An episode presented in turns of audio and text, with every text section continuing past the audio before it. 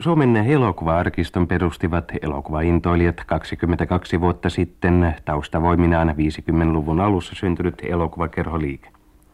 Arkisto on jatkuvasti kamppailut taloudellisten vaikeuksien kourissa ja on jo pitkään sinnikkäästi yrittänyt päästä valtion suojiin.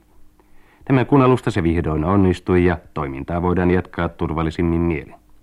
Missä tilassa elokuva-arkisto siirtyi valtiolle ja mitä valtiollistaminen sille merkitsee, sitä on selvitellyt Kirsti Honkasalo.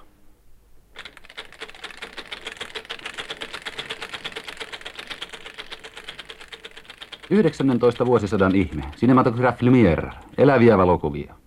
Sunnuntaina kesäkuun 28. päivänä 1896, maanantaina kesäkuun 29. päivänä 1896 seurahuoneen salissa. Kello viidestä iltapäivällä, kello 10 illalla. Näytäntä joka puolen tunnin kuluttua. Numeroidut paikat kaksi markkaa, numeroimattomat yksi markka. Tarjoilua pienten pöytien ääressä. Cinematograph Lumière. Tällainen ilmoitus oli Uudessa Suomettarissa 28.6.1896 palstalla Huveja. Siitä se sitten alkoi meillä Suomessa. Ja näin sulisi käsikäyttöinen elokuvakone vuosisadan vaihteessa ja vielä pari vuosikymmentä eteenpäinkin. Koneen käyttäjä oppi pyörittämään kampea tietyllä nopeudella niin, että kuvia vilisti 18 sekunnissa. Elokuvaarkisto ei taltioinut pelkästään elokuvia, vaan myös elokuvan teknistä välineistöä kokoelmiinsa. Tänään haluan ilmoittaa kaikille runoilijoille, insinööreille, vanhoille pioille ja pakinoitsijoille, ettei ihmisen kannata enää pyrkiä kuolemattomuuteen, sillä nyttemmin on kronofoni valmis. Näin totesi Gus Matson vuonna 1912. Suomen elokuvaarkisto ryn puheenjohtaja Kullervo Kukkasjärvi totesi kuitenkin, että tämä ajatus elokuvakamerasta oli ennenaikainen, sillä kuolemattomuus on hyvin haurasta ja katoavaa. Suurin osa elokuvakameralla vuosisadan alussa tallennetusta materiaalista on hävinnyt taivaan tuuliin. Suomessa ennen 20-lukua tehdyistä elokuvista on säilynyt vain pieniä pätkiä. Kovin myöhään meillä on alettu tajuta elokuvan merkitys aikakautensa yhteiskunnan, kulttuurin ja taiteen kuvaajana. Vasta muutama vuosi sitten voitiin aloittaa järjestelmällinen vanhojen, tuhon partalla olevien elokuvien pelastaminen jälkipolville. Suomen elokuvaarkiston perustamisen puolesta kirjoitettiin ensi kerran jo 20-luvun alussa. Vuonna 1939 valtioneuvoston asettama elokuvakomitea jätti asiasta mietintönsä. Sitten tuli sota ja hautasi hankkeen. Seuraavilla vuosikymmenillä asiaa taas pohdittiin ja pyöriteltiin, kunnes vuonna 1957 Jörn Donner ja Aito Mäkinen kutsuivat perustavan kokouksen koolle. Aito Mäkinen, miten hyvin elokuvaarkisto on pystynyt toteuttamaan sille yli 20 vuotta sitten asetettuja tavoitteita ennen siirtymistään valtion haltuun? Niin siis elokuvaarkisto ry perustettiin luomaan pohjaa valtion elokuvaarkistolle. Ja tämä äh, pohja, pohjan luominen, se oli perustavasti oikeastaan mun käsitteekseni valmis jo 60-luvun keskivaiheella ja oli siis on siis loppujen lopuksi täysin mieletöntä, että sitä on jouduttu ö, odottamaan tätä ö, valtiollistamista näin monta vuotta vielä sen jälkeen. 10-15 vuotta se tulee liian myöhään varmasti. Se olisi voitu perustaa silloin, kun muuallakin Pohjoismaissa perustettiin valtion elokuva-arkistot 60-luvun keskivaiheella. Ei ollut mitään, mikä olisi sen estänyt. Ainoastaan suomalaiset luutuneet käsitykset, että elokuva on vielä niin nuori ja että se voi vielä odottaa jonkun verran niin pois. Silloin ei ollut vielä tajuttu sitä, että elokuva, vaikka se näennäisesti tallettaa hyvin efektiivisesti kansakunnan historiaa, oli se sitten fiktiivisessä tai dokumentaarisessa muodossa, niin se on myöskin hyvin uhanalainen. Ja varsinkin kaikki ennen 50-lukua tehty filmimateriaali, joka oli tehty nitraattifilmillä, joka räjähdysmäisesti palaa ja todella paloi aina tasaisin väliajoin kuumina kesinä äh, muun muassa 50-luvun lopussa samassa talossa, kun Suomen elokuvarkisto ry toimi, paloi suuri osa 30-luvun äh, suomalaisesta filmistöstä, muun muassa kaikki Tulian filmit. Että kun kysytte, mitä on tehty, niin valitettavasti on tehty ainoastaan propagandaa, on jonkun verran saatu uh, erikoismäärärahoilla murtoosia uh, jäljellä olevasta filmistöstä talletettua, mutta se mikä on puuttunut, se on jatkuvuus, tunne jatkuvuudesta, mahdollisuus keskittyä tekemään uh, työtä Ja todella pitämään mielessä sitä, että elokuvarkistotyön perusvastuu, se on tulevaisuuden edessä. Täytyy tehdä elokuvien tallettaminen, luokittelu, lajittelu niin hyvin, että se on käyttökelpoisena tulevaisuudessa. Siis elokuvarkiston tehtävä on sama kuin valtionarkiston tai yliopiston kirjaston. Ja tämä tehtävä valitettavasti on yhteiskunnan päättämättömyyden ja äh, lyhytnäköisten tämän päivän arvioiden äh, vuoksi hirvittävästi, kohtalokkaasti myöhässä. No kuinka paljon saadaan sitten korjatuksi tätä asiaa, kun arkisto siirtyy valtion haltuun? Se on poliittisten päätöksentekijöiden käsissä. Mutta toisaalta niin pian kuin se on tässä vaiheessa, niin todellakin voidaan myöskin jotakin, voidaan siis vaatia tieteellisyyttä, johdonmukaisuutta, jatkuvuutta arkiston, elokuvarkiston toiminnassa aivan samalla tapaa kuin valtionarkistossa. Ja nämä, kun nämä päämäärät tunnustetaan, niin silloin täytyy myöskin löytyä kansakunnalta se raha. Se ei loppujen lopuksi ole kovin suuri kokonaisbudjetti, kansakunnan kokonaisbudjettia ajatellen, kun sillä voidaan pelastaa suuri osa jo tehdystä, tai siis suuri osa vielä tallessa olevasta filmistöstä ja toivottavasti tulevaisuudessa kaikki suomalainen filmi. Ja sen takia Suomen elokuvarkisto ensimmäisten päätösten joukossa tarvitsee nimenomaan päätöksen siitä, että elokuvarkistolle annetaan määräraha, jolla se voi lunastaa vuosittain joka vuosi kopiot maassa tehtävistä elokuvista. Kun elokuvaarkisto tämän kuun alusta siirtyi valtionhaltuun, siirtyivät kaikki 17 työntekijää mukana. Arkiston johtajan ja johtokunnan nimittää kuitenkin valtioneuvosto. Toiminnanjohtajana jatkaa toistaiseksi virkaa tekevänä Seppo Huhtala. Mitä merkitystä elokuvaarkiston käytännön toiminnalle valtiollistamisella on? Se merkitsee käytännön toiminnassa sitä, että toiminnan perusrakenne, sen taloudellinen pohja tulee vakaaksi. Ja tämä tekee mahdolliseksi kaiken pitkän tähtäyksen suunnittelun elokuvaarkiston kaikilla toimintasektoreilla. Tähän asti tilanne on ollut valitettavasti se, että vuodesta toiseen määrärahat ovat vaihdelleet aivan yllättävästikin. Ja joskus tässä muutama vuosi sitten olimme katastrofitilanteessa, jolloin henkilökunnan pakkolomautusuhkakin oli aivan ajankohtainen ilmiö ja myös vuokratiloja harkittiin irtisanottaviksi. Tämän tyyppisiä tilanteita meille ei ymmärtääkseni enää voi tulla. Valtiolaitoksissa budjetit ovat aina tiukat, että emme usko minkään määrärahan hyppäyksenomaisesti paranevan, mutta vuodesta toiseen uskomme kuitenkin rahoituksen pysyvän mielekkäänä. Elokuvaarkiston tehtävänähän on elokuvien ja muun elokuviin liittyvän aineiston kerääminen ja tallettaminen ja lisäksi elokuvaesitysten järjestäminen. Arkiston varastossa on tuhansia pitkiä ulkomaisia ja satoja kotimaisia elokuvia ja lisäksi useita tuhansia lyhytfilmejä. Elokuvaesityksiä järjestetään paitsi Helsingissä myös Turussa, Tampereella, Jyväskylässä, Joensuussa ja Oulussa – Oulussa on lisäksi oma maakunta-arkisto, joka kerää paikallista kirja- ja leikikokoelmaa. Helsingissä arkisto esittää elokuvia neljänä päivänä viikossa yhdestä kolmeen näytökseen illassa. Suuri parannus jäseniä ajatellen onkin se, että nyt on saatu ajat myös iltanäytöksille keskiviikkoisin ja torstaisin.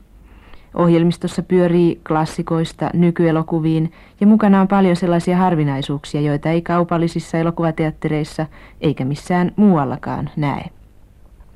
Arkistossa on jäseniä noin kolme ja puoli tuhatta.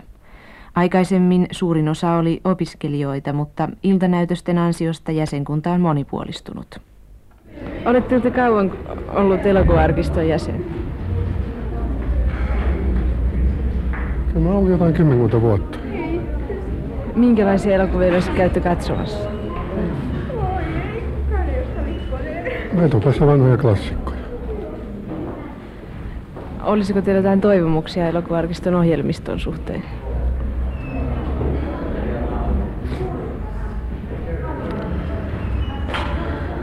No, vaikeasta on suoralla kädeltä mennä sanomaan mitään.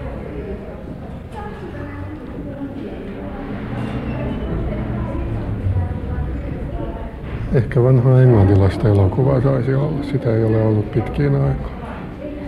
Olitko kauan ollut elokuvarkiston jäsen?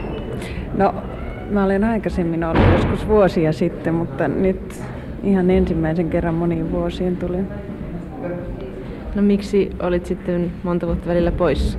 No, lastenhoitovaikeuksien takia lähinnä. Järjestelykysymys. Kuinka paljon muuten käyt elokuvissa?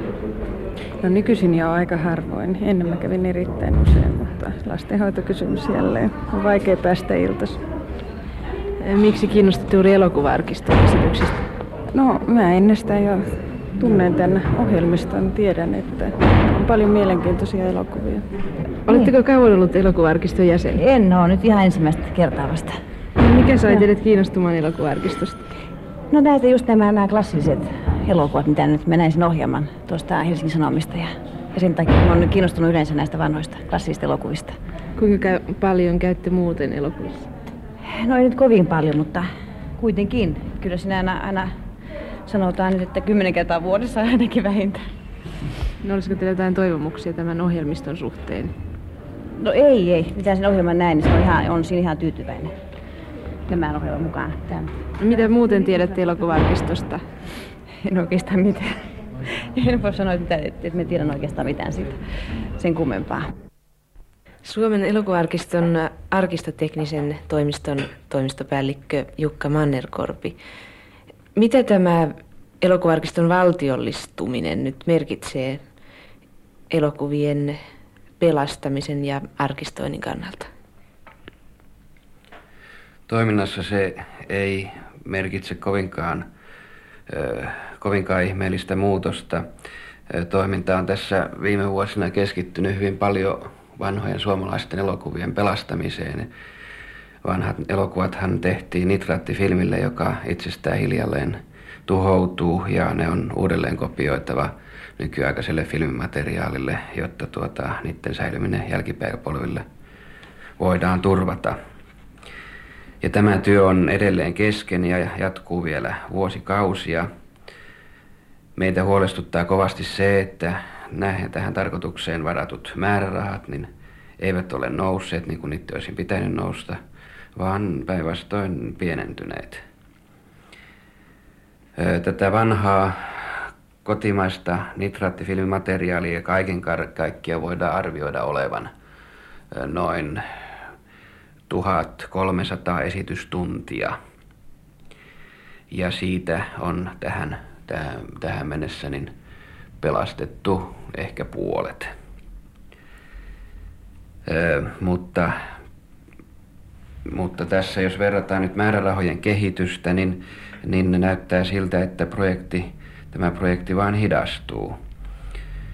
Nimittäin vuonna 1974 jolloin määräraha oli lähes sillä tasolla, missä se nyt oli, nyt on, niin onnistuttiin uudelleen kopioimaan noin 150 tuntia tätä vanhaa materiaalia.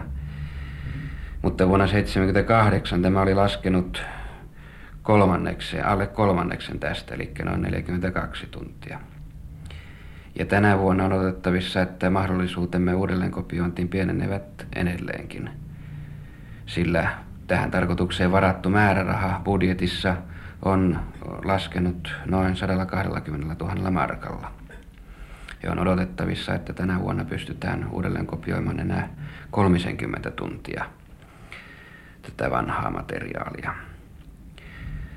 Pelkäämme, että jossakin vaiheessa syntyy tilanne, jolloin meidän pelastamisvauhtimme ei enää riitä estämään filmien tuhoutumista. Toisin sanoen tuhoutuminen tapahtuu nopeammin kuin me pystymme filmejä pelastamaan. Elokuvarkistohan lähti alun perin pelastamaan nimenomaan kaupallisessa levityksessä olleita vanhoja nitraattifilmejä. tutkija Lauri Tykkyläinen, miten te sitten löydätte näitä vanhoja filmejä? Niin, alkuperäiset suunnitelmat tämän projektin aikataulusta luotiin käyttämällä hyväksi tietoja säilyneistä isoista arkistokokonaisuuksista, elokuva-arkiston omista kokoelmista, Yleisradion, Suomi-filmin, Fennada-filmin ja niin edelleen kokoelmista, jotka olivat etupäässä originaalivarastoja. Siis kuva ja ääninegatiivi olivat tallella. Mutta tämä oli kuitenkin vain osa tätä pelastettavaa materiaalia. Ei tiedetty sitä, kuinka suuri tämä tuho, joka näissä varastoissa oli tapahtunut, niin oli todellisuudessa. Hyvin useissa tapauksissa jompi kumpi originaalilähtökohdista, joko ääni tai kuva puuttui tai saattoipa puuttua molemmatkin. Tai sitten kun purkki avattiin, niin havaittiin, että, että, että säilyneeksi luultu filmi oli muuttunut tomuksi. Tässä vaiheessa havaittiin, että olisi pikaisesti ryhdyttävä jäljittämään esityskopioita, joita mahdollisesti oli säilynyt elokuvan joskus tilanneen liikelaitoksen, järjestön, poliittisen puolueen tai yksityishenkilön omissa arkistoissa. Ja tällä tavalla tutkimustyöllä eri kirjallisten ja muistitietolähteiden pohjalta luotiin luetteloita, otettiin kontakteja näihin tilaajiin ja onnistuttiin löytämään useita kymmeniä kopioita, joiden alkuperäisnegatiivit olivat tuhoutuneet ja tällä tavalla pystyttiin laajentamaan oleellisesti tätä pelastamisprojektia. Tällä aktiivisella elokuvaperinteen keruu työllä on saatu päivävaloon melkoisia löytöjä. Puolisen tusina kokoilla näytelmäelokuvaa esimerkiksi, josta, joita on luultu lopullisesti tuhoutuneiksi. Ja viime vuodelta on vielä keskeneräisenä projekti jolla yhteistyössä Suojärvi Seuran kanssa pyritään pelastamaan Jägerfilmin vuonna 1935 valmistama näytelmällinen dokumenttielokuva Kalevalan mailta ja odottelenkin tätä kopiota tänne pelastustöiden piiriin. Samalla tavalla useilla museoilla on ollut erittäin hienoja lähinnä dokumenttifilmejä, joita on tämän projektin toimesta pelastettu. Tällaista löydöstä tietysti voidaan mainita vaikka pari vuoden takainen päällysifilmin löytyminen hankkijan ullakolta. Pari viikkoa sitten kaukaalta löytyy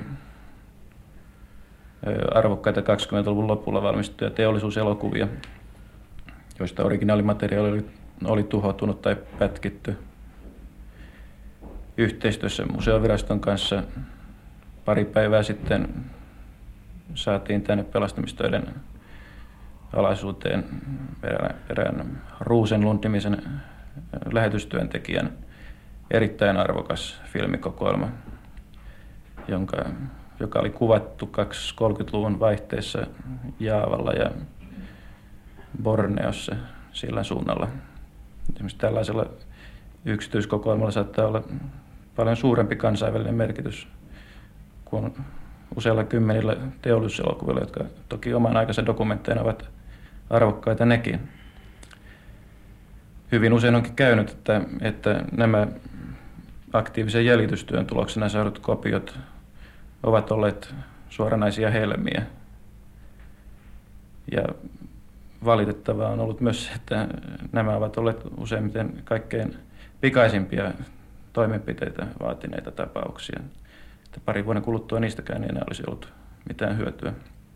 Voiko nyt sitten periaatteessa kuka tahansa tulla tarjoamaan tänne arkistoon vanhoja amatöörifilmejä? Totta kai ja se olisi erittäin suotavaa, että näin tapahtuisi, koska emme me saa yhteyksiä kaikkiin elokuvia valmistaneisiin. Se on aivan mahdotonta. Arkisto tekee parhaansa kaikkien näiden, näiden filmien säilyttämiseksi ja ottaa vastaan ne talletuksina siten, että omistusoikeudet pysyvät filmit kuvanneilla ja ne muuten omistavilla. Aristo tekee tällaista pyyteetöntä säilytys- ja pelastamistyötä.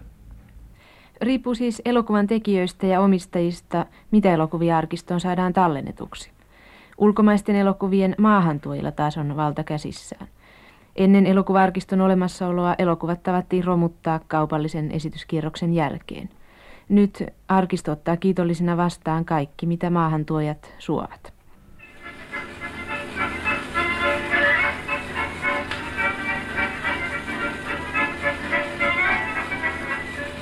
Kymmenet eläintarhan ajot ovat juuri alkamassa ja taas sotainvaliidimme, joiden tukemista ja auttamista emme koskaan saa unohtaa, saavat käyttöönsä aikalipun seteleitä niiltä kymmeniltä tuhansilta henkilöiltä, jotka ovat näitä perinteellisiä laukkisoja saapuneet seuraamaan.